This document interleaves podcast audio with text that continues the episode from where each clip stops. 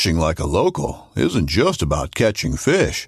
It's about connecting with the environment and the people who call it home. It's about hearing the stories and traditions that have been passed down for generations and sharing unforgettable moments with the people you meet along the way. Fishing like a local is having an experience that stays with you forever. And with Fishing Booker, you can experience it too, no matter where you are. Discover your next adventure on Fishing Booker. This upcoming concert season will be all about the boots, and Tecovas is your stop for the best in Western style. Tecovas has seasonal and limited edition offerings this spring and summer, including men's and women's boots, apparel, hats, bags, and more. All Tecovas boots are made by hand in a time honored tradition with timeless styles that are always on trend. And Tecovas has first wear comfort with little to no break in period. It's hard to find this level of comfort paired with this level of style. Stop by your local Tecovas store, have a complimentary drink or two, that's WCB style, and shop new styles. The smell of fresh leather and friendly staff are at your service. Many stores even have leather custom branding to make your boots truly personalized. And with regular live music and events, there's no in store experience like it. If you can't make it into a store, just visit tecovas.com. That's T E C O V A S.com. They offer free shipping on all boots, as well as free returns and exchanges, and ship right to your door. Go to tecovas.com and find your new favorite pair of boots today.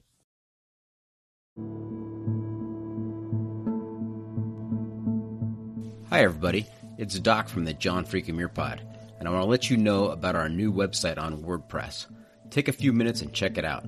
You'll be able to find pictures of the pod's guests, links to the podcast and social media accounts, ways to support the pod, how to get in touch, and our entire back catalog is there, including episode summaries.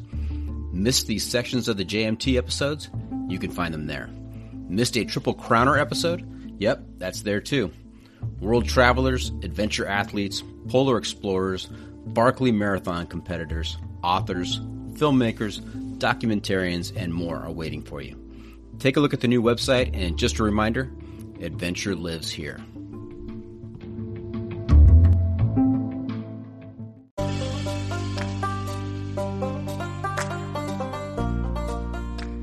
Instead of packing eight beers for your overnight backpacking trip, just take six. Total weight savings 1.5 pounds. Brendan Leonard. You know, a giant percentage of the things I have done is because of him. So I wanted to tell his story and um, sort of pitched it to REI with with this in mind, saying, you know, like this ultra marathon, you know, someone running 100 miles is basically the um, the best metaphor I can think of for his entire approach to life, you know, which is, you know, take on things that you think you can't do, but maybe you can if you try hard enough. Um, worry about them and then, you know, work hard until you can achieve them. Um, and seemed like a good idea at the time. And, you know, it was just ended up being sort of a lot of pressure with directing the film, but also directing a film that you really have to you know, not only do you have to get all the technical stuff you want to tell a story, but you also have to finish a hundred mile race uh, with your friend. I'm Doc, and this is the John Freakin' Muir Pod.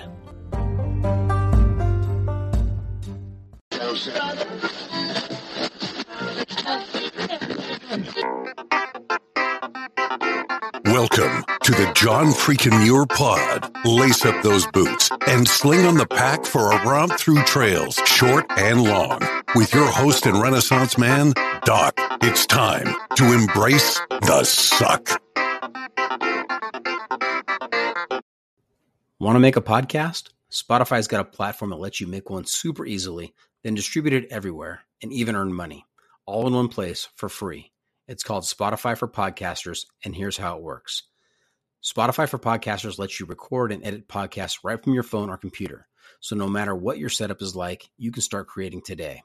Then you can distribute your pod- podcast to Spotify and everywhere else podcasts are heard. Video podcasts are also available on Spotify. With Spotify for Podcasters, you can earn money in a variety of ways, including ads and podcast subscriptions. And best of all, it's totally free with no catch. Since I discovered Spotify for Podcasters, I feel like my creativity has raised to another level. I highly recommend you give it a try.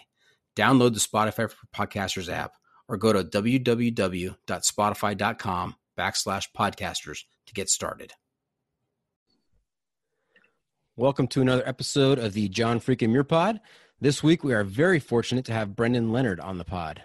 For the few of you who may not be familiar with the name, Brendan is a filmmaker, an adventure author, and the creator of the Semi Rad blog and website a website Brendan himself describes as a channel for those of us who aren't elite climbers, skiers, ultra runners, and alpinists, the folks who love to get out there, but maybe just don't take it too seriously. Now, I need to rattle off a little bit more about him because that's, that's really inadequate so far to describe Brendan. He's also a contributing editor for Adventure Journal and the Dirtbag Diary, Diaries podcast, and he is a columnist for Outside Magazine. He's written nine books, made award winning films, and written articles for numerous adventure publications. And in his spare time between all of that, he's lived out of a van for three years, biked across America, climbed big walls, ran ultra marathons, and is just plain living his best life. Welcome to the pod, Brendan. Thanks for having me, Doc. Did I get anything wrong in that intro or did I leave anything out? Because I, I feel like I did. No, I would say uh, I'm, I'm probably not. I'm not a contributing editor at the Dirtbag Diaries anymore. Um, that's it's been a while since I've done anything for them. I, that might be on like Amazon or something where you, there's just bios floating around that I don't update. You know, so that's probably where that information is from. There, there are a few years ago numerous bios out there about you. Yes. Yeah, some of them are. Some of them are correct. I don't know. Things change, you know. So, yeah. Okay. I'm not I'm not offended if that appears in the podcast. I don't think it's going to destroy my career or anything or offend anyone else. But uh, but yeah. I'm not going to get a cease and desist letter from the Dirtbag Diaries. I it. Yeah, I think I think they'll be okay with it. So, okay. Yep. Very good. So hey, I want to alert you to a little feature that we do here on the pod each week, and that is the pro tip insight of the week. And so during our natural free, free flow of conversation during the episode, at the at the very end, I'll turn to you and ask, okay, what can our listeners learn from our conversation today? What is the pro tip that we can share with them that'll make their next adventure a little bit better? So it can't be anything you plan for in advance. It just has to kind of uh, be connected in some way to our conversation during the episode. Make sense? Oh, sure. Yep. Sounds good. Okay. So this podcast is all about journeys and storytelling. And from what I know about you, you've got a lot of experience in both. Yeah, I mean, yeah, I guess I guess you could say that. I make uh, I kind of make a living as a quote unquote storyteller. So um, I I tell my dad it beats working. Um, but uh, but yeah, just have always been not not always, but uh, been doing sort of adventure writing, trying to since like 2004 and full time since about 2012, I guess. So it's it's fun. It's um I can't say it's uh it's definitely a dream job, I would say. Yes. Yeah, I, I would think so. Um I want to ask you to just to start off, you know, first question is how do you make it all work? I mean, you've you've you've written books, multiple books. Was I right with nine? I counted up nine. Yeah, I think I think there might be ten now. 10. Um, okay. Yeah, I, they're not. It's that's what sort of um, happens when you none of them are New York Times bestsellers. I think you just keep trying to find the next one to write. So, um, so you've yeah. got nine plus books. You've got film projects, award winning film projects. You've got columns um, for outside uh, magazine. You've got other publications that, that you've written for, and you're out there adventuring. How does this all fit together? You know what else? I always wash the dishes too. Like there, there are no dirty dishes in our house either. So they're trash is taken out. Um, no, it's you know I for so since 2011 I've written a weekly blog on. I started a blog called Semi Rad, um, and started writing that, and that's sort of what that's been the constant since since 2011. I've written a post every Thursday since February 2011, so that's going on like 10 years, mm-hmm. um, pretty soon here, and there that all that has not always made money i guess it, it didn't at the beginning and then it was it's it's never quite been enough for like a full-time job for me um, so try to find other things to do that you know will supplement your income and also different ways to sort of express you know things you want to do like i did do a bunch of dirtbag diaries podcasts um, early on gosh i guess the last one i did was probably in 2015 or 2016 um, that's a fun medium to get into to tell stories that way. And mm-hmm. um, was going to film festivals and tried sort of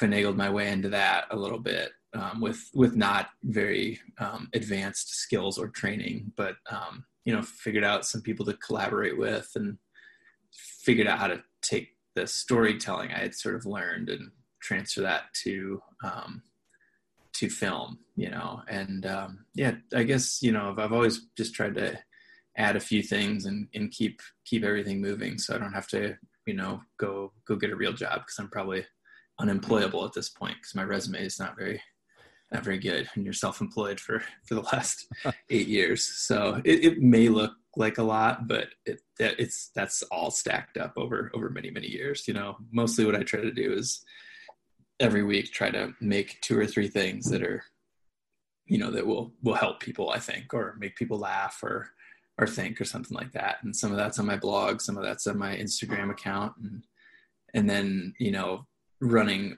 underneath that or in addition to that there's always a there seems to always be like a book project you know in the works that's it's not something you work on for eight hours a day every day. It's more like a few hours a week over the span of you know several months or mm-hmm. sometimes it's like dozens of hours all at once with in, in the span of about three weeks. Um, so yeah that it, it looks like a lot but it's not the you know i'm not stephen king who goes in and grinds out 2000 words a day for 90 days or whatever and then has another best-selling book coming out. It's they're different formats and um, you know it's uh, that's it's it's doable in addition to a day job, as as most authors would probably tell you, I guess. Mm-hmm. Um, most most lower tier authors like myself, anyway. Um, so yeah. Now, being self-employed, I, I, understand that the performance evaluations are, are pretty stellar, and you you have a, a hell of a uh, recommendation from from yourself, right? So, yeah, you know, uh, when I first first oh, I quit my last um, full time office job, one of my um, the a board member who's now a friend told me you'll be the toughest boss you ever had, and boy was he right. You know, it's like it's you know when you're slacking off. You know, you you don't you can't hide it from yourself. So I would say I'm totally off the other end of the spectrum where it is it is uh, it is a lot of work. It's very it's very hard work and a lot of a lot of worrying and anxiety about what you're doing and um, you know if it's sustainable and all that stuff. So yeah I, I, never sit down and think man i'm doing a great job. I deserve a raise you know or or even even a couple days off. I don't i don't even get that anymore. So hmm. yeah. Bo- bonuses are tough to come by. They are yeah. And you know it's like you know you should probably reinvest money in the business as opposed to just like paying yourself more or whatever so it's a it's definitely a, a different balancing act for sure and, um, and yeah. That attitude is, is probably why you've been able to make this work. I mean, putting it back yeah, in. Yep. I guess so. You know, and I just think of it as, you know, a lot of people doesn't work for a lot of people and, you know, they like the steady paycheck and do some of, some of us who are self-employed justify it by saying, well, you can get fired from one job. It happened once and I have to get fired from all of my jobs in order for me to completely lose my income. Um, mm so that's that's like it's just whichever safety net you prefer i guess or whatever whatever makes you comfortable but yeah right now in preparing for this episode i i kind of I, I scoured the, the the google uh, with your name and uh, your different um, different adventures and and I came across a lot of involvement in many different types of adventure sports and endurance sports. Uh, how many types of adventure slash endurance sports are are you involved with or have you done? And can you can you can you rattle them off? I mean, yeah, I guess early on I was really into um, climbing and mountaineering. I was a contributing editor at Climbing Magazine for a few years, um, and then sort of transitioned out of that around I don't know 2015 and started getting into trail running and ultra running and ultra marathons.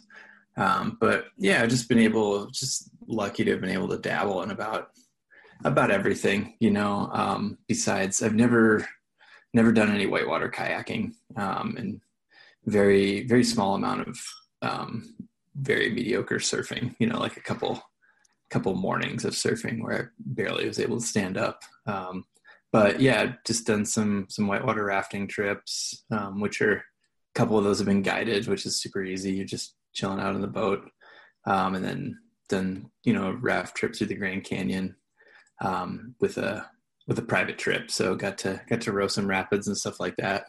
Be down there for 28 days, um, and that's that's something that was not really in my um, that's something I would not have seen happening um, because I'm mostly am I would say land based, I guess, and mostly mm-hmm. mostly I would say I'm an uphill person versus downhill. So done a little bit of mountain biking, but don't don't love the the speed and um, I like I like traveling via bicycle. So if that comes on dirt, that's cool. Bike packing mm-hmm. is cool. Done a bunch of bike packing trips. Um, if it comes on a road bike, that's a that's a cool thing too. I bicycled across America in 2010. Um, super awesome. Um, but yeah, I mostly I mostly do a lot of trail stuff and I guess peak bagging and um, found my way into a little bit a little bit of mountaineering. Not a lot of not a lot of glacier stuff, but mm-hmm. uh, little ski mountaineering, like basic level. Just climbed and skied a handful of volcanoes like Mount Hood, Mount Shasta, Mount Adams, stuff like that. Um, so yeah, it's just kind of finding something to do um, in whatever season, wherever you are. And it's I've been I've been extremely lucky, I would say, to have gotten to try a lot of stuff. So. And why did you make the switch from um, rock climbing to trail running back in 2015? You know, uh, I think it was, was 2013. Um, I've just been dealing with a lot of fear and anxiety around climbing, and um, I witnessed well, and there's an accident literally right next to me on a belay ledge on uh, like the top of the first pitch of Castleton Tower in Utah. Mm-hmm. Um, so a kid fell 20, he's, he's in his 20s, Peter. Um, a guy from another party, they were passing us because our rockfall had cut our rope, and my partner and I were standing there trying to figure out what we were going to do. And I was all ready to just bail. And then, uh, and he was kind of thinking we might keep going, you know, climb to the top. And um, Peter, this kid fell and he ended up hitting his foot on the way down and landed on his face right next to me on the ledge. Immediately went into a seizure. Um, and so between the two of us, the party above us, and then his partner, and people who called for help, we we spent a solid six hours just hanging out with him and then helping uh, search and rescue get him off of the tower. And he ended up being fine, making a Good. pretty full recovery. I'm not no, I'm not sure if he is climbing uh, anymore, but it just kind of I kept climbing after that, but I think I didn't really um, address how much it affected me and mm-hmm. how much how much fear I was bringing into it and I never had gotten super strong or like strong enough to be really confident. I would always just go for things and hopefully it worked out. So I never really got that good. I just had a lot of experiences. Um, and I also think I wanted to reach um, reach more people with stories. Uh, and rock climbing tends to be pretty hard to understand from the outside. Um, mm-hmm. If you don't if you don't do it, if you haven't done it, you don't really, it's really hard to understand. People, you know, if you mention it to somebody on an airplane, they, you know, if they say, oh, you're a rock climber, you're the two things they think of is like Mount Everest and Alex Honnold, you know, both of which are extremely irrelevant to like 99.9% of rock climbers. So I think it's it's an awesome I got so many great stories out of it and great perspective and really loved it. But I think at the end of the day, when, when you want to tell stories to a group of people and find universal things that work for a lot of humans, um, I moved on into running and, you know, everybody knows, even if you don't run, you have run, you know, you've run in gym class, even if you hated it, you know, or, or you've maybe run a mile at least. And, not only that, if you don't run, the barrier to running is very small. You know, it's very it's a it's a very easy thing. You can take off running and run a half mile, and if that's all you can do, you can you can start. You know, you can uh, increase that and um, and get better at it and, and learn to run. You know, um, rock climbing is a little bit harder harder to get into. So I think it was a natural transition for me, and um, just really am enjoying just the exploring that you can do on trails and um, it makes sense for me now with just all the stuff I have going on. I can go, I can leave my phone behind and and take off for you know two hours, three hours, six hours, and just be in my head that whole time, um, and sort of a moving meditation, um, and not not really worry about doing something wrong and dying, which is also which is something that climbing you know is is always present for you there when you're rock climbing, um, even at your even at your sport climbing crag where you know it's theoretically super safe. You can still do something wrong and fall and hit the ground. So um, i feel like i had explained it to people that ultra running is mountaineering without without the let's see it's, it's all the pain and suffering of mountaineering without the risk of death because very few people actually die doing ultra marathons. You just feel like you're going to die. Um, in mountaineering and climbing it's like more like yeah there's there's death is right there sometimes so or a lot of the time. That is that is well framed. Way to, that's a, a, a good way to put it. Let's back up just a little bit. Can we talk a little bit about your upbringing? And you know, a lot of the people I talk to kind of share uh, a turning point in their lives where all of a sudden they find them go find themselves going in this new direction and and heading off on the path to adventure in their life. And I know that you you wrote one of your one of your early books. I don't know if it was your first book or not, but one of your early books, uh, 60 Meters to Anywhere, uh, kind of talks about that in detail. Yeah. Um, so I grew up in Iowa and, um, uh, you know, we were, I would say middle class. Um, my, my dad's a, a, butcher and then a manager of a meat department in a grocery store. My mom was a nurse and a, uh, eventually a nurse practitioner after I left. Um, so they had there's a few there's a few fat years when I was a kid where we were, we were able to take a ski trip to Colorado. Um, I think three years when I was in like third, fourth, and let's see, no, fourth, fifth, and sixth grade or something like that. Um, so I got a little bit of the little taste of the mountains, um, as well as like one family trip to uh, Rocky Mountain National Park when I was like six, I think.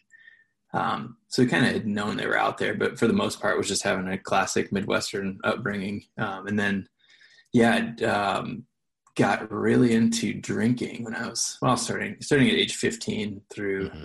23, and that was the you know um, gradually getting worse and worse outcomes out of nights out, I guess, until I finally got finally got arrested for the last time when I was 23 and um, was ordered to go to rehab by the state. So I did quit drinking and had gotten into grad school at the University of Montana, um, which I don't think at the time had anything to do with the fact that it was out west or in the mountains. I think it was the fact that they they accepted the journalism program accepted grad students who did not have a an undergraduate degree in journalism. It was like I had a marketing degree that I barely graduated with, and um, they that was their whole thing is that they they taught they they took grad students who didn't didn't have the, the previous uh, experience. So I had written a little bit for my school newspaper and got in and moved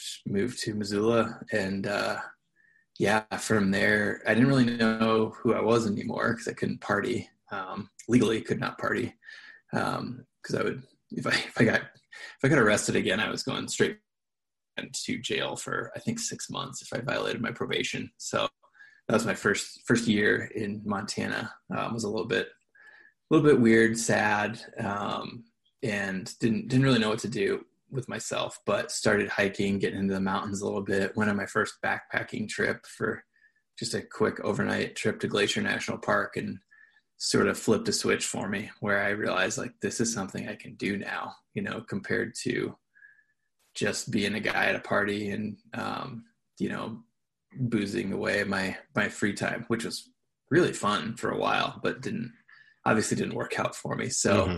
yeah, from there I was getting getting a master's degree in journalism, and um, I think I went into it thinking, who knows, you know, I could end up working in a newspaper. You know, maybe maybe in the back of my head I really wanted to write for like Rolling Stone or or you know a music magazine, but I ended up figuring out that I could write adventure articles um, about hiking and the things that I like to do on the weekends. And I was like, wow, okay, maybe this is maybe this is what I can do. Um, graduated in 2004, and geez, it only took me it take me like six or seven years to get an article published in one of the main mainstream, you know, national outdoor magazines. But it took a lot of a lot of trying, a lot of pitch letters and stuff like that. But yeah, moving moving to Missoula was the the big thing that really really changed my life, I guess. Um, so yeah, and that was I didn't have any I didn't know anything when I moved here. Didn't have a pair of hiking boots. Had a backpack that I carried my books to class in, you know, and that was that was pretty much it. You know, I didn't didn't have any didn't have a tent. I had really never slept in a tent since probably since I was a kid in somebody's backyard. So mm-hmm. um, and just started started to do that stuff here. Um, yeah, yeah, a lot of current backpackers and wannabe backpackers listen to the podcast, and so mm-hmm. I'm sure their their ears perked up when they when they hear you talk about backpacking. How what was the uh, the best backpacking trip you you've taken, or longest backpacking trip? Boy, oh man, that's a good question. So I would say two of them stand out. They're like it was 2013. My friend Jim Harris and I I had been looking at. Um, the Sangre de Cristo range in Colorado for many, many years, wondering if you could sort of traverse the entire thing and stay stay on the ridge line the entire time. It's about 100 miles long, and it's just this very distinct single mountain range that sits a little bit across, uh, apart from the main um, Rocky Mountains. So mm-hmm. we, I, I don't I think I had mentioned it to one other person, and they weren't interested. And Jim was a photographer that time, and I knew he was really um, pretty hardcore compared to me. Um, and I asked him, and he was totally into it. And he and I did it over. It take us ten days. I've written about this on my blog. Um, we pitched it as a story to backpacker and um, traversed the entire thing. And uh, we didn't we didn't go over every single summit, or I don't even know if we got like seventy percent of the summits. Um, and we ended up um, just getting rained on the last three days straight, I think, and sort of bailing like a trailhead north of where we ideally would have would have uh, ended the trip, but it was just kind of like, do we want to try to traverse this like fourth class ridge, soaking wet, um, and you know top out on like two 14ers and then try you know I was just like let's just get the hell out of here.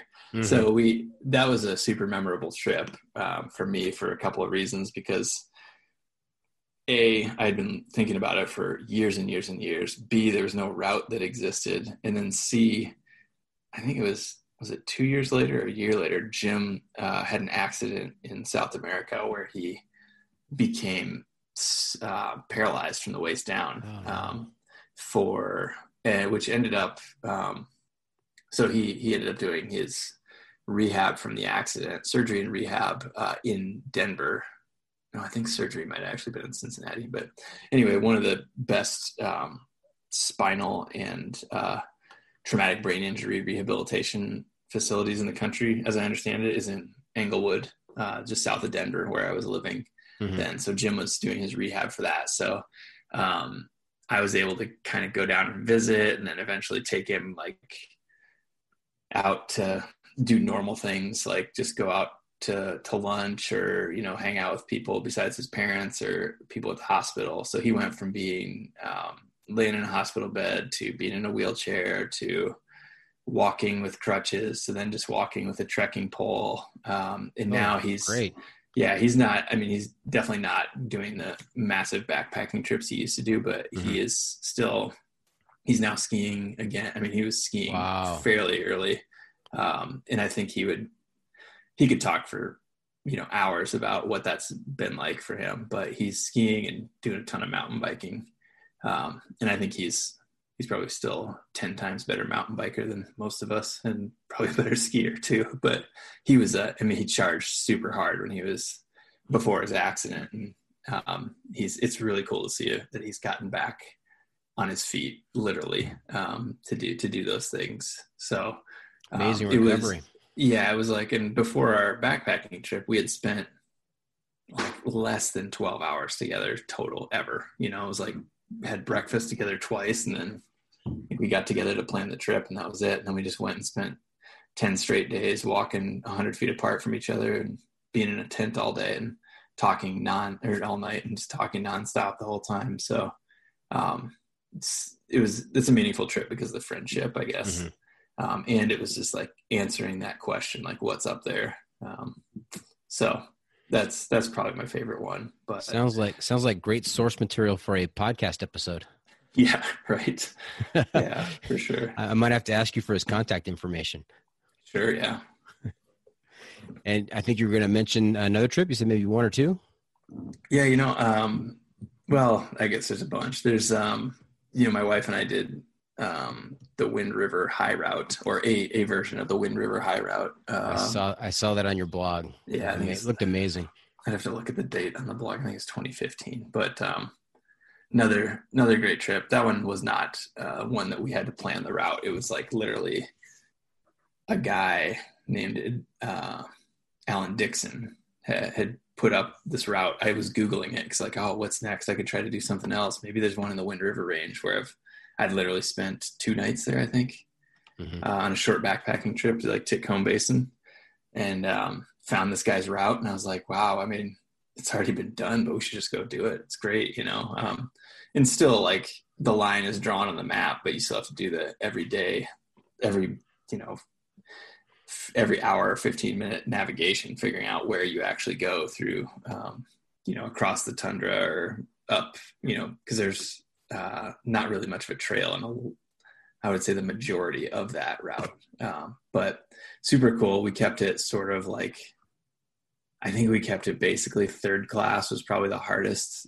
stuff that we went through. Um, and there are ways of like a lot of people, Andrew Skurka um, especially has put together more of a purist high route where it's like, um, crampons, ice axe, I think, um, and a lot more a lot more technical, but a lot more purely staying uh, up high and, and, doing the doing those um, keeping it pure, I guess. Um, so there's a number of ways people do that, but I we had just an amazing time, and it's just a just a beautiful, I highly underrated mountain range. It's not it's not one you hear about when you're growing up in Iowa. You know, you hear about like the Rocky Mountains, and then maybe you hear about the Sierras, and you know, that's pretty much all you think of as mountains in in America. But oh my God, the winds, you know, the Tetons and all the other all the other cool things that we have in this country.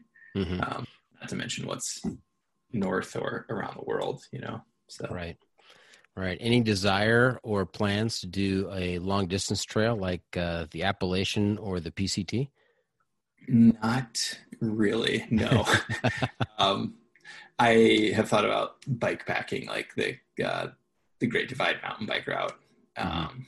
You know, it's like bike packing. It's like backpacking with coasting. You know, um, and I, th- I, think like you know the reasons people are doing those big, um, this the big marquee trails, the through hiking trails that are so famous are are different than what I need in my life right now. And mm-hmm. you know, it's like for a lot of people, it becomes just the bit, it's like climbing it's like the mount everest of hiking right? It's like you know if, if you it's it's such a big deal. And i don't know that i need a six month adventure right now. Like i've i've kind of had, had those times where i'm figuring myself out. Uh, mm-hmm. uh, maybe maybe one's coming who knows? But uh and i think uh i think there are other smaller things that i want to want to take on that i would find a little bit more interesting. Um, and I think, man, those things have I I could not speak on this, but I think the community around those two is a, is another interesting thing. Mm-hmm. Um, and as far as uh, anthropologically, it's really fascinating stuff too. But um, I don't know if I'm looking to tap into that right now. Um, so I would say there's other there's other things that I'd like to do, like hut traverses or hut trips in Mhm. in Europe or New Zealand or whatever. Um, and then you know, bike bicycle bike packing is is interesting to me too. But and backpacking trips that are less than a week or a week or so would be fantastic. But yeah, Yeah. pulling off pulling off the nuclear like six month or four month whatever trip on the PCT or or the AT would be. It's not something I'm trying to schedule my move my schedule around for at this point. Yeah, be careful when you put a bracket like that, like time. Uh, you know, a week long uh, backpacking trip, because I have a, a an episode coming out in the next couple of weeks uh, with a couple of guys that I talked to, who fast packed the John Muir Trail. They did 211 miles in five days and 23 hours, and it's yeah. I got I asked him, you know, about why why would you do that? And the, the one guy said, well, my wife, you know, she only gave me a week to be away, so they had to had to fit it. Right. Is that the record or not? Like I don't even. It's not know. no, it's not a it's not an FKT, but uh, they certainly were were covering a lot of ground each day. So, Mhm. and you know what? I do have a suggestion for you that I think would be right up your alley. How familiar are you? How familiar are you with the Barkley marathons? Oh yeah. I'm no, thank you. Yeah. no. I don't. I mean, that's like. I don't even know how to describe that to people, but it's like. Um, I'm interested in in ultra marathons and races. Um, as a, like sort of a tourist, like I like to see different places and experience different different races, and I think it's like a great way to do supported things that are um, you really get to push yourself, and you're not you're not super worried about um, a lot of the the logistical things like you know in five or eight or ten miles there will be someone there to refill your water bottles and like you know hand you um, cookies or, or whatever. You can keep going. You can really push yourself to the edge without without um, having to worry about running out of food and water and et cetera et cetera. You, most of the time it's not that easy to get lost uh, depending on the race. But yeah the Barkley just looks like i mean I just feel like you would have to train for that for a year just to complete like a loop, you know? Yeah. Um, It's it's absolutely bonkers. yeah. It's, it's incredibly entertaining. Like, Yeah. I think yeah. the, the film about the original documentary and then the Ginger Runner documentary, um, Place Where Dream or Where Dreams Go to Die is like just incredible movie. I've watched both of them a couple times, but it's not it's like it's like when you say, "Yeah, I, I do mountaineering," and people will ask you, "Do you have you climbed Mount Everest?" And you're like, "No, I've just climbed like Mount Rainier and a few other things." And that's what people say if, if you're like, "Oh yeah, well I do ultra marathons," and and you could run a hundred hundred mile races, and that doesn't mean anything to people. But if you've run the Barkley, if you finish the Barkley, if you're one of the dozen, is there Right. a dozen people? It's not even that many, Yeah. and There- people know what you're talking about. So there's years there's years and there's consecutive years where where nobody finishes that race which is Yeah. just it tells you how crazy it is now what is where, where dreams go to die that's another documentary on uh, it includes uh, Barkley? yeah, yep, okay i haven't seen that one i've got to, i've got to watch that it's on YouTube. It's free. Um, okay it's a, it's really really well made movie. Uh, okay fantastic i just got something to do tonight nice interesting character, um, Gary Robbins. So like fascinating guy. Um, but yeah, it's a good, it's a great movie. Um, okay Yeah, that that race, I think, I believe it keeps getting harder too. I think that's the the general um, nature of um, the organizer, Lazarus Lake. yeah yeah I you don't need to make that race harder. any harder No, you that- don't, but- the, first iteration of it was crazy enough Yeah. It's like, you know, most of these, like a, a 31 mile ultra marathon is as hard as most of us need to, like, that's the hardest thing most of us will ever do. And that's fine, you know, like, or even just a marathon or a half marathon for people. And Mhm. to go above that, you're really stretching it out. And I've enjoyed doing the 100 mile races. But you know, I haven't enjoyed them. They like I I enjoyed having done them, but uh and they're interesting in their own way. But like the Barkley is so much. It's I don't even know how to describe it. It's like, um, God, how would you say that? Yeah, it's like, oh, you liked, uh, you like, you like chocolate bars. You should try heroin. You know, it's like it's such a huge jump. It's Yeah. it's so bananas. So Yep. I understand. I understand the the spectacle of it. It would be kind of fun to just go and hang out, but um, I, you know, I don't know.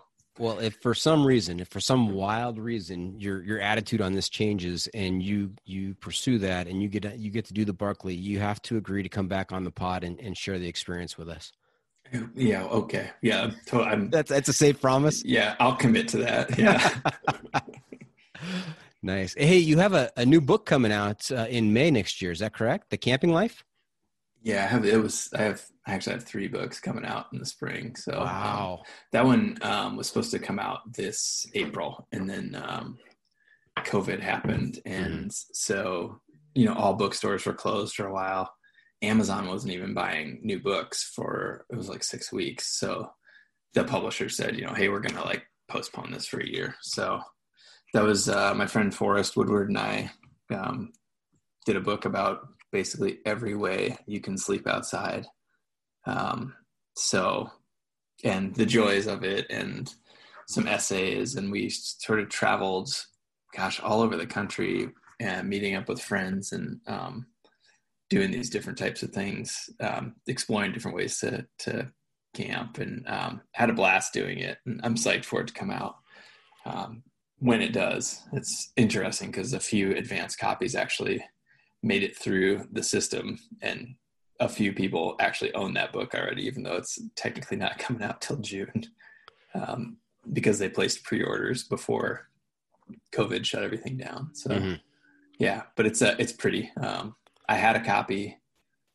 I think I had one copy of it, and then I think Forrest has that copy, but I I don't even have it at my house. So yeah, It's a rarity right now. I'm gonna I'm gonna pre-order one tonight. Sounds like it's Oh. right up my alley. Yeah, thanks. Yeah, it'll be it's fun. It I hopefully it makes you want to get outside, uh, which this seems to be the year for that for a lot of people. So Yeah. Okay. Hey, listen, we're going to take a quick break. And when we come back, we're going to talk to Brendan about uh, one of his film projects. And I really want to get into some detail on your blog, the Semi Rad blog. So stay tuned. We'll be right back.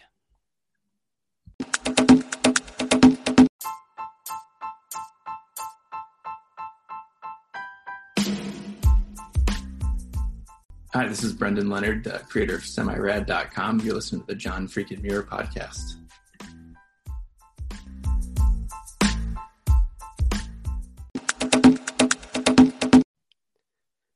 Okay. Welcome back. Uh, we've got Brendan Leonard, the creator of the Semi Rad Semi Rad blog, on with us today, and we're going to talk a little bit about uh, one of your film projects, Brendan. I, I took a I took a watch the other day, and it was really impressed.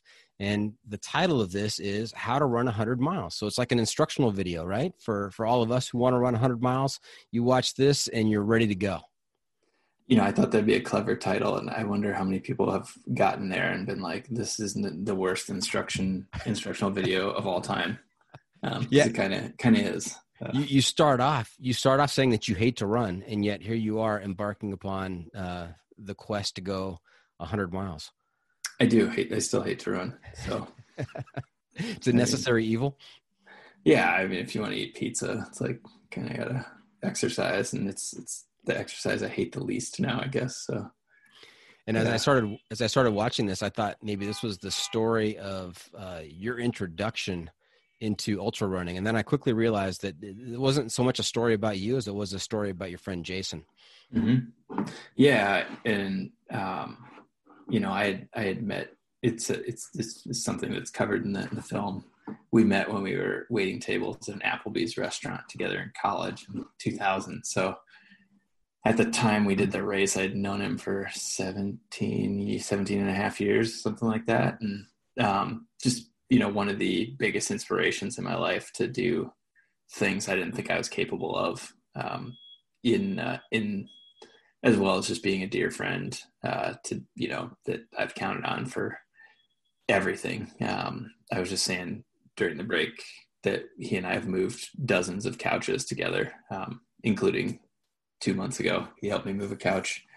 Um, so there for each other, and um, also a reason I'm probably have done, you know, a giant percentage of the things I have done is because of him. So I wanted to tell his story and um, sort of pitched it to REI with with this in mind, saying, you know, like this ultra marathon, you know, someone running 100 miles is basically the um, the best metaphor I can think of for his entire approach to life, you know, which is, you know, take on things that you think you can't do, but maybe you can if you try hard enough. Um, worry about them and then you know work hard until you can achieve them. Um, and seemed like a good idea at the time, and you know it was just ended up being sort of a lot of pressure with directing the film, but also directing a film that you really have to you know, not only do you have to get all the technical stuff you want to tell the story, but you also have to finish a hundred mile race uh, with your friend. Um, and I had, you know, I said leading up to the race, at least one of us has to finish this race for this movie to work. And it, hopefully it's Jason, you know, if, if it's only one of us, it has to be Jason. So, um, ideally both of us will finish it, but it's a lot, it's a lot to put, put on yourself by, uh, trying to do that. So, uh, I won't spoil the ending, but, um, it's it was a way of me getting to tell his story and it ended up we wanted it to be this story of two normal idiots who take this thing on in a way that would inspire other people to to do big things whether that means like running 100 miles or just running 6 miles or whatever asking for a raise or whatever it was to them mm-hmm. um, so it's that's probably one of the biggest things I've I've done as far as how many people have seen it and where it's where it's gone sort of around around the world with film festivals and stuff like that so um, i'm glad to have it's like that friend of yours you're always telling people about and then you just it's a way to scale that instead of just telling people one by one mm-hmm. you know as you see them you can just like put it on youtube and a few you know hundred or thousand people can can see this person that you've always talked about so yeah um, and i want to i want to clarify a few things. When i say that you are a filmmaker you uh, you're a next level film filmmaker. You're not you're like not like me or my friends who you know we, we put together these little hiking videos after our after our trips and upload them to youtube. These these are well made well um, just incredible uh, little films award winning films um, very very professional well and you know just excellent also um, this was not just any 100 mile run this was the run rabbit run trail race, which mm-hmm. goes uh, about 103 miles with 20,000 feet of elevation gain. And you had a time limit. You had to finish within 36 hours. Yeah. Yeah. Well, I appreciate what you're saying about the films, but I would definitely argue that there's much higher quality stuff that is, like you said, just uploaded by people on YouTube, you know, which there's some fantastic storytelling out there that doesn't yeah i don't want to i don't want to disparage i don't want to disparage any of those folks but but you you have done a marvelous job with your films. Yeah. Oh thank you. Um, but but yeah no it's like um, they they don't really not everything i'm not very good with the camera um, so you can see that in a lot of the stuff i've helped out with but occasionally you find the right people to do things and to help you with things and you can yeah. Make a little bit of magic for for some people. But yeah the the races um you know, it's it's I got I feel like it's a hard one. We wanted to we thought about like oh we could try to sign up for like the leadville 100 but um, that's really hard to get into. And if you're trying to get two people into a race you kind of want to get something that's actually possible so you can plan around it. And um, yeah it wasn't it's not super hot. It was it ended up, ended up being fairly warm but um, yeah it was challenge big enough challenge that we weren't like okay this is you know 100 miles is extremely difficult no matter what, what way you do it but there are um, much flatter races in the country. Mm-hmm. but we thought well we both live in denver. Let's just make this steamboat's three hours away. We can go up there. We can get an airbnb and whatever. Um, so it ended up being we just picked that one and uh, got in and uh, went for it. And it's it's really similar in elevation profile to a lot of different races um, in the West for sure, and on the East Coast actually. Mm-hmm. Um, so um, it's just a it's a mountain race, and uh, it was a great first experience for us, I think. And um, yeah, it's not it, it's hard to explain to people because you see in the YouTube comments that people say like, these guys hardly ran at all. And I'm like, yeah, well, I know, man. like that's that's kind of the well, number one, all most of our footage came from the last uh, 25 miles, which is when we had our two friends with cameras join us. So, which is also the most uh, the most tense part of the film because you don't you're not sure if anybody's going to finish. So that's where a lot of that footage came from. So yeah, we are walking a lot, but gosh, if you go to those races, people do walk a lot. It's pretty pretty hard to run. Hey, for any of the armchair quarterbacks out there watching the video and saying, "Hey, these guys didn't even hardly run very much," you know, I've got an answer for them, but then I'd have to make I have to label this episode explicit. So, well, and it, I think it's just not. I think people just don't. Well, the title for one thing is you know. Oh yeah. I mean, if people tell, if people say they finished a hundred mile race, they're they're not going to say, "Well, oh no, no, I ran and I hiked some of it," because like, you know, like the UTMB, the fastest people who finish the UTMB are still hiking a chunk of it. May not be may not be nearly as much as I would have to hike, but they are walking a lot of it. But well, there's portions just, that are, are, straight up, basically. Yeah, and it's you just it's just not. You know, people think running, they think um, Boston Marathon, and so right. we put in we drew I drew those graphics to try to explain that, you know, mm. like but then people don't know how tall the Empire State Building is, so it's like explaining twenty thousand feet of, of, elevation gain to somebody is pretty pretty difficult if they haven't done much hiking or whatever. When you, yeah. when you say, hey, you know, the Boston Marathon actually has like a negative elevation profile, and New York City Marathon is like three hundred or four hundred feet over the whole thing. Mm-hmm. Um, so it's but it's it's just a yeah, that's so just, doing, that's just doing, YouTube comment guy showing yeah. up anyway. So yes, you're doing four of those, four Boston marathons or four New York marathons, and adding in another, you know, nineteen thousand seven hundred feet of elevation gain. Nothing, no big deal. Yeah, yeah. It's no try to explain it in the in the uh, terms of stairs, but um, that doesn't that doesn't always land either. No. So yeah, but yeah. Now, now I'm not going to ruin the ending for anybody, but um, what was what was we both lived. What was yeah. you both lived? Um, it got pretty dicey at the end. You guys did not look like you were having a whole lot of fun at the end. But um, what was the tougher challenge, that race itself, or the 1,200 training miles leading up to that race? Boy, you know, I think the the race itself is like the, probably the there were more low moments for me for okay. sure. It's like you're just in this, um, and I've I've done a couple other races like that 100 miles since then and the last since i'm slow it takes me so long to get through you know like the winners are done in like 18 19 hours sometimes even less than that. And um the races i've never finished faster than like 32 hours of a 100 miles 100 mile race in less than 32 hours. So it's another 12 hours and you know people say like the sun comes up it's a big hopeful moment and i'm always like oh my God, the sun's coming up. I still have, you know, whatever it is, 30 miles left. I'm going to be out here all day. And so you're out there just slogging and you just want to quit and you just want to sit down. And um, so it's, it's very hard. And I have not figured out how to make that last, that last 30 miles easier for me. Um, I've had Jason pace me in a race and I've had my wife has paced me in a race and kind of gradually decided like, don't let me sit down. And they're like, okay. And then by like mile 80, I'm like, hey, I was thinking at the next aid station, I'm going to sit down for just like, just like two minutes. What do you think of that? so you're like bargaining. And, um, so right. it's, it's, it's difficult and you just gotta, it's every, anybody who's done it kind of understands that, but I wonder how much like elite runners, I wonder how much pain they're in and how, how much easier it is for them or harder in, in a different way or whatever it is. Like, I wonder if we're going through the same things in our heads at, at the same times. Um, they're just doing it much faster, but who knows? Yeah. So yeah. in a marathon, they say that the, the first half of the race is 20 miles, and, and the more difficult half of the race is the last six. With a yeah. with these 100 mile runs, the, the the proportion is 70 and 30. I, that's for me. Yeah. I've, I've, heard the expression you run the first half with your legs and the second half with your head. Yeah. Um, so, uh, but yeah, I don't, I don't know. That's, that's a good question. I, I've started feeling like garbage around 65, 70, and then just hard to come back from that. And then it's just a downhill slide from there. Mm-hmm. I don't know.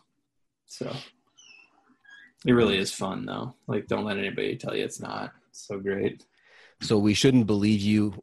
We shouldn't believe your every word in the in the documentary in the film when you say it's fun. Don't let anybody tell you different. Yeah, no, it's eh, you know like they like they say like your life you continue happiness continues to increase throughout life until you have kids and then you don't have ha- as much happiness but you have more meaning in your life i get i think it's the same with ultra running you know it's like it's not it's not fun and it's not happiness but it is meaningful and it's which is a different sort of happiness i guess hmm. So. Well put. Hey let's talk let's transition now to uh, the semi rad blog and let's mm-hmm. talk about that a little bit. First of all the title where'd you come up with that? Or how? Um you know i had seen this book called semi tough in a bookstore when i was like 13 and still have never read the book, but the phrasing stuck with me. You know, I, just, I can still see the cover in my head. Um, it's a it's a book about I think it's a not I think it's a fiction book about football, professional football, and I think it's actually pretty raunchy. Um, but correct, on, correct on both on both issues there. Okay, great. You have read it. yes. Yeah. So, well, actually, somebody who I've explained this a bunch of times on different podcasts, and somebody heard one of them at one point and sent me a copy of the book. And I was like, "Oh, thanks." I still haven't read it. Um, so, so I, I don't know. That had been in my head, and I was just like, I was quitting my job at. I was working at a nonprofit that was an outdoor uh, thing called Big City Mountaineers, where we we um, took kids uh, on on wilderness trips, and I was leaving that job and I didn't want to lose touch with the outdoor sort of industry, I guess, or that community. So I thought, you know, I'm just gonna start a blog and start putting up these stories that I don't think are good enough for like magazines. Um, I'll just write them and put them on a blog because I'd seen friends like you know like Fitz at the Dirtbag Diaries just do literally the same thing and had great success with it where people didn't want to buy his best stories and he just started reading them into a tape recorder in his closet and took off, and that I would say that's probably the best move he made in his entire career. Um, mm. so I thought, you know, I'll just try to write a blog for like a year or something, and see how it goes, and I'll do a post every every week, and um, you know, we'll see if something comes of it. And that was sort of what I landed on was that title because I thought it captured, you know, it seemed like I think there's a lot of outdoor media at the time, which you know is paid for by outdoor companies who sponsor very talented athletes. And so, thusly, a lot of the stories were about people climbing 514, 515, and, you know, skiing things that most of us would never be able to ski or, you know, it was, it was like high achieving stuff. And I thought, you know, like, that's cool. That's inspiring in a way for sure. But there's, you know, there's this common ground that all of us have you know about all these things we do. And if i can find that i can speak to people and sort of give us this um, sort of uh, way of communicating with each other by sending these little blogs i write back and forth and being like oh i think you really this reminds me of what we were talking about um, when we went camping about how campfires are how about how we act around campfires or, or whatever it is you know the funny things about bushwhacking or stuff like that. So i didn't set out with that goal in mind, but I thought, you know, there might be something there around the middle where um, we can come together over these things we love, even if we're not quote unquote good at them. You know, we're still enjoying that time in the outdoors. So it seemed like a good word that captured, you know, that sentiment. Um, mm-hmm. And it's it's maybe like it's like a branding lightning strike for me. I actually did one smart thing ever. Um, that was it. So it's a short website, the URL was available, Twitter handle was available. I was like, okay, I'll just do this, you know, and um, so it's it's it's gone okay, I guess. But yeah, that's where the name came from. It's semi rad. Nice. Yeah. Very good. Now uh, I'm going to pull a, a, couple of features off of the the the blog in addition to your your your weekly article. Um, one of the things I came across on there was the hundred favorite things list. Yeah. And it's it's great. They're all hyperlinks. You click on any one of those items, and it takes you to a, a, another website or a YouTube video or uh, Amazon to buy the book. Um, it, it's a it's a, a listing of hundred items, and it, it covers a wide range of things, and we're talking books, we're talking films, we're talking restaurants, we're talking. Um, you know, I think I saw on there a bike lock, uh, bike shop, uh, lots of different things on there. So I want, I want to play a game with you real quick here. It's mm-hmm. called free, free association. And i'm gonna i'm gonna pull five of these things off of the list and i'm gonna say them and i want you for each one just kind of give me your immediate reaction and thoughts on on the item and, and why it made the list. Sure. Okay. So just i pulled it off uh, earlier. Here we go. Thoughts of dog. Oh yeah. That's i mean if you don't if you're on twitter at all and if you're if you have any, any love for dogs i think that's, that's an account you need to follow oh, just amazing yeah. just makes my day uh, on a regular basis one of our favorites. Absolutely. All right. Mitch Hedberg. Oh boy. Uh, God, that I would say, I mean, he's Mitch Hedberg's been dead for 10 years maybe. Um, but just this really unique comedian at the time with a really unique sense of humor um, in the early, I guess, late 90s, early 2000s, probably. Um, just their lines from Mitch Hedberg that still pop up into my head a lot, like pretty constantly, actually. Um, every time I buy a donut, you know, every time I see a broken escalator, I think of Mitch Hedberg, and I think his humor really influenced me right around right around the time I was going into grad school, actually. So, yeah, he has a very dry delivery. Oh my god, yeah. Well, I think the first time I ever saw him on like it was like Comedy Central or something. He had the joke was, you know, he's just standing there with his purple tinted sunglasses, awkwardly standing in front of the microphone. And he says, I used to do drugs. I still do drugs, but I still used to too. Yeah. Something like that. And it's just a, yeah, incredible stuff. So yeah, I I discovered him on XM radio a while back. And I ah, don't know if anybody else had this similar experience. And I thought he was just fantastic. You know, anytime one of his segments would come up, it would just it was incredible. It was awesome. And then I found out after the fact, you know, after you know listening to him on and off on on the radio, that he had died. And so I, yeah. I went into I went into mourning. I'm like, are yeah. you kidding me? He's no longer on the planet. This is this is terrible. Yeah, huge bummer. I mean, I think he's a drug overdose. I yeah. believe. Uh, mm-hmm. Yeah, it didn't feel like. Yeah, yeah, I I wish he had lived, of course, but uh, mm-hmm. I don't know. He he gave us a pretty incredible gift for a few years there. Yeah. All right. Next item Slaughterhouse Five.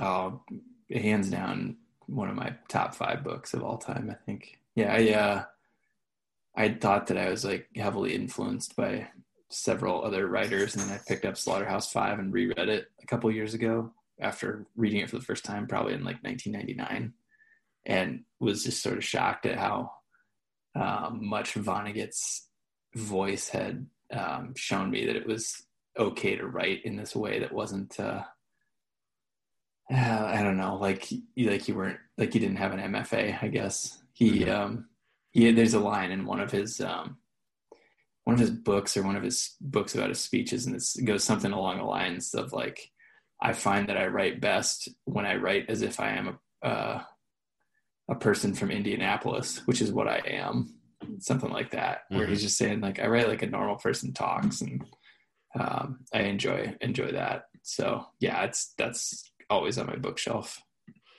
Yeah, great book. How about uh, Tom Chitty? Tom Chitty is, um, well, gosh, he's a sometime New Yorker cartoonist. Um, he's on Instagram. One of my favorite Instagram follows ever. Uh, he's he's British and lives in Toronto, um, and he is just hilarious in this very interesting way and has a really cool drawing style of drawing people. And it i'm i'm weekly that's one of my my favorite things to see is when he pops up on my instagram feed. Yes. All right. And number five the grand canyon.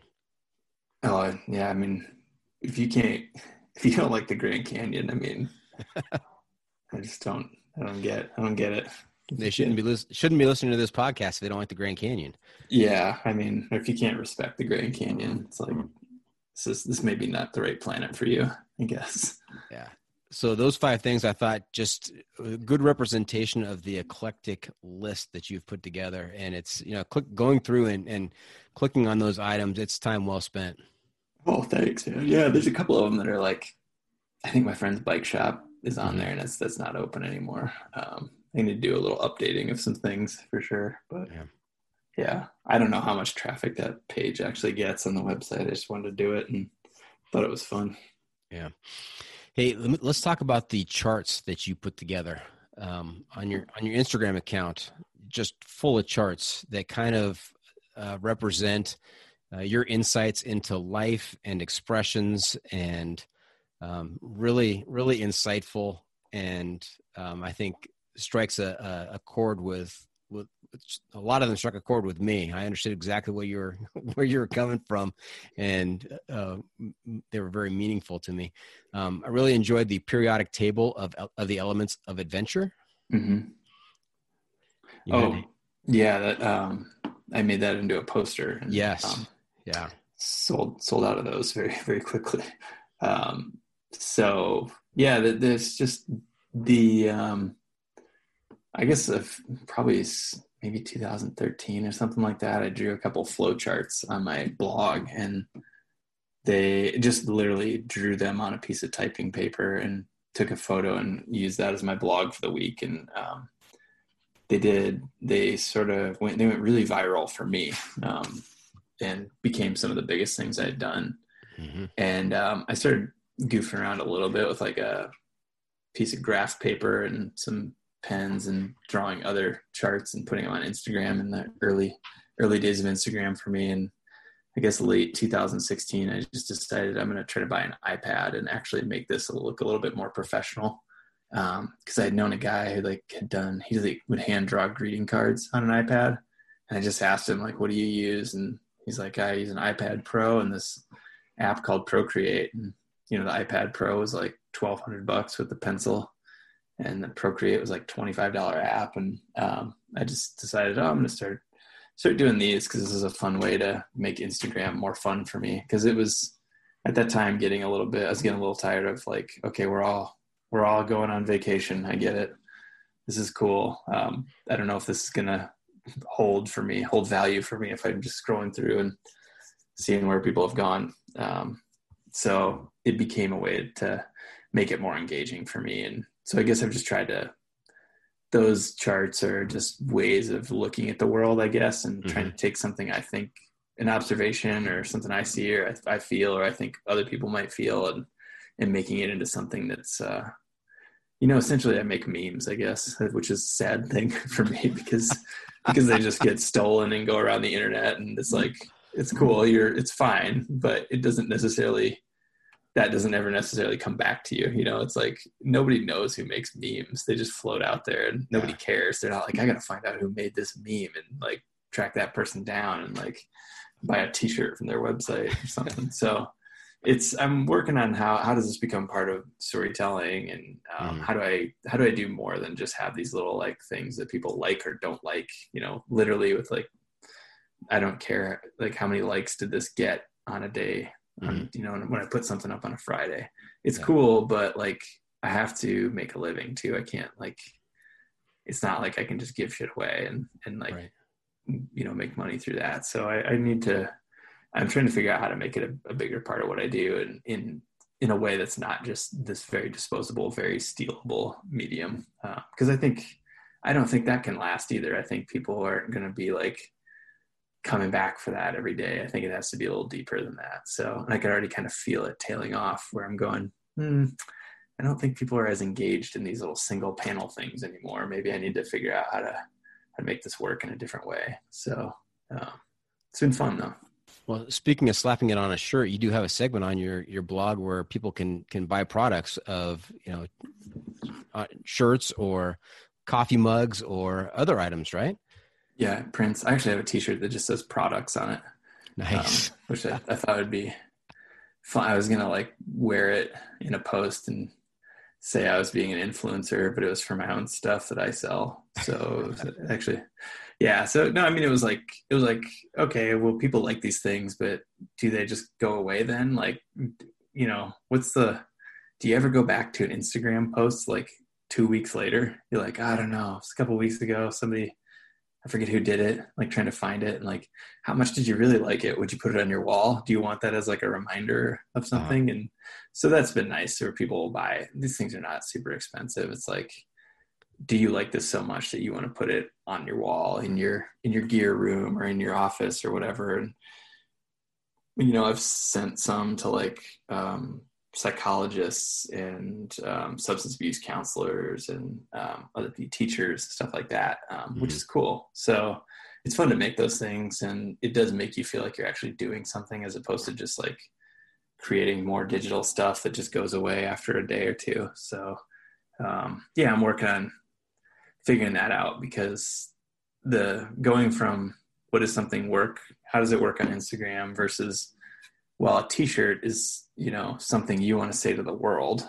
you know about yourself or how you view the world. And a coffee mug is often something you want to say to yourself every day or maybe a handful of people who walk by your desk at work. So they're different communicating devices for sure um, right there that kind of analysis yeah that kind right. of analysis is, is what makes you you that I, I have not spent any time thinking about you know the difference between a coffee mug and a t-shirt you're exactly right though well, you got to think about it because you're like, it's not like you just put something out there and people are going to buy it. And like, you know, you like, what does this actually do for someone? You know, why would why would I want this? I guess mm-hmm. um, I'm not like, it's not like I'm doing things that are like just so fashionable that people are going to buy them because they'll look good. It's like t-shirts are way different than that. They're like sort of a nuanced joke about or a nuanced way to say something. You know, whether it's like I want you to know, I can't just wear a shirt that just says I ran 100 miles once, you know, so give me a high five. It has to be a little more nuanced where people are like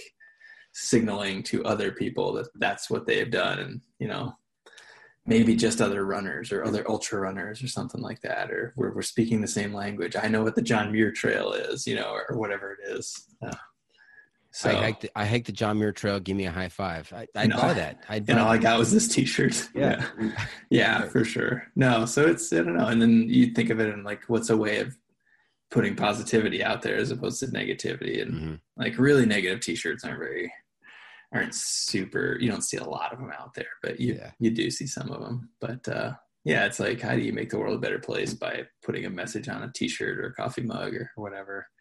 Um, is is a way to think about it as well. So I don't know. I'm just trying all this stuff. I have no idea what I'm doing. It's so. almost it's almost like you have a marketing degree or something. It barely, yeah. I barely barely survived that one. Hey Brendan, I'd love to finish up um, talking about another feature I saw on the blog, and it was simply called 52 marathons in 52 weeks. Yeah. Um, boy. so I was to turn 40 last in 2019. And I think I had was heading into the year going, oh my God, it's 40. What am I going to do? And um, I've been running a bunch. And I think it was in September of 2018. A couple friends and I decided to run a marathon around New York City. And we were going to try to eat a slice of pizza in each borough. Um, but by the time we got, we got started in like early afternoon and it was like there's no way we were going to be able to put it all together um, before like very late at night. So we just decided to eat a slice of pizza every five miles um, as we ran around New York, and so we did that, and it was it was exactly a marathon, and it was fun, and uh, in in the way that I mean, no one had any uh, bathroom problems because that's a real real consideration when you're eating that much pizza and running. Um, but we did it, and I was kind of thinking, what am I? What can I do next year? And I was like, I could just run like a marathon a week and see how that goes. You know, because the pizza one, it's you know most people think of a marathon as like running as fast as you can for like three, four, five hours or whatever. And I don't know how long the pizza marathon took us, but I think it was over five hours. But I was thinking of it as I just enjoyed doing these distances and like I can do them in a variety of ways. You know, I can run a bunch just around my neighborhood and I can go up in the mountains and do, you know, trail running marathons and I could maybe do another pizza one or maybe I'll do some races. And uh, so I sort of just low key committed to it in my head and mentioned it to my wife and started running marathons. Um, because when you're doing like, when you're training for 100 mile or 50 mile races, you end up running a lot anyway. And this was just kind of like, didn't feel like it was that big of a deal to add on to do that much. And it became a big deal for sure. It was pretty mm-hmm. tiring. Uh, and I didn't do like a race every week, which is something people have done. Um, but that requires this logistic element where you're like, okay, I have to find a race for like May 7th, and there's only one in Pennsylvania or Florida. So I have to travel to those places. And I was kind of like, that's not something that everybody can do, you know, like I'll just do mm-hmm. the, I'll just do them around my house, you know, or whatever. Um, so it was fun. Um, I ended up asking a friend early on, my friend Forrest, I said like, well, I'm going to do a hundred mile race this year so I think I'm only going to count the first 26 miles of that as a marathon. And, you know, like that's it. And then I'll, that's one marathon. He goes, I don't think you should do that. I think you should count that as three marathons. And I said, okay, sure. I guess I will do that. That does seem smart. So it's a little convoluted. And I think, I think people, if people wanted to argue that that's not really 52 marathons, they could definitely say that. And I wouldn't argue with them, but, um, but yeah, and we've, we've got a comment for that. So exactly. Yeah. Somebody's, somebody will. Uh, but I thought of that, and yeah, I finished like I think early December in 2019, and uh, it was it was great. Um, but I ran so many around like City Park in Denver, you know, like just loops and loops and loops, and uh, you know, summer heat. The last one was like I think I had done one two or three days before, and I was just like, why am I even waiting? I should just get this other one out of the way. And it was like I finished it like 6 p.m. in the dark and the drizzle. And it was like, I was like, man, this sucks. And then I thought, this is actually really perfect because this is basically what it feels like. So, um, yeah, it was fun. I don't know that I'd ever recommend anyone do it, but I thought no one should do this. Maybe they'll do a 10K every week, and that's pretty great, you know, or something else. But it was just my own little stupid thing that I kept track of and kept me going all year, I guess. It was one of those marathons, you know, 102 laps around your block. No, uh, this was well. I tried to do one where I ran every street in our neighborhood, um, uh-huh. which it would. I just I was like, oh, I'll just do it, and I got into it, and I was kind of keeping track on my phone, watch like figuring out which streets I needed to go down, and I was like, man, this is actually this would actually probably take at least one and a half marathons or two, and we don't have a we didn't have a really big neighborhood in Denver. It was just really interesting to like go out there and try to put it together, and did not work. So uh, I ended up running every street in the neighborhood during COVID because it was like during lockdown, it was kind of like, yeah, you don't really want to leave the house too much. Yeah, you don't really want to leave your neighborhood, even to go to the park that was a mile away. So, and that still took a long time. You know, I'd be like, I had a map. I was just like checking off the streets, and I would go, oh my god, I forgot to run this little one block street that's in between these two streets. It's like way on the other side of the neighborhood. So it'd be like I'd run to the other side of the neighborhood the next week, and it'd be seven miles just to check off this one little block. So, uh, yeah, it was equally ridiculous for sure. That sounds a bit obsessive, Brendan. If I'm if I'm being honest. I mean, we I had to do something. You know, I couldn't. I wasn't traveling. I wasn't like sitting. You know, interest doing interesting things in the mountains at that time. So it was like it was the thing that kept my attention for a little while. So. All right. Hey, you know where we are, Brendan? we are at the point where I ask you, what is your pro tip inside of the week for our listeners? Uh, bring a headlamp, I think maybe would be my, my number one thing, I guess. Even if you don't think you need it, even if you don't think you're going to be out too far into the dark, I think that's like my number one thing I would tell people. Bring a headlamp. Is that good enough or not? That, you think there's something deeper than that? That, that it's, it's up to you. That that's good. That's a good. That's a fair point. I mean, you never know. You never know if you're going to be out there after dark. You may not plan to be, but you know, circumstances happen. So, yeah, yeah. No, that's my that's my best tip, and I okay. was caught out caught without one a couple times very early on in my adventure life, and I was like, "This is stupid. Why am I not doing this? This thing weighs like five ounces." So can we see yeah. a chart on your Instagram account to that effect? And maybe I can put it on a coffee mug? Yeah, maybe. I'll give it some thought for sure. okay.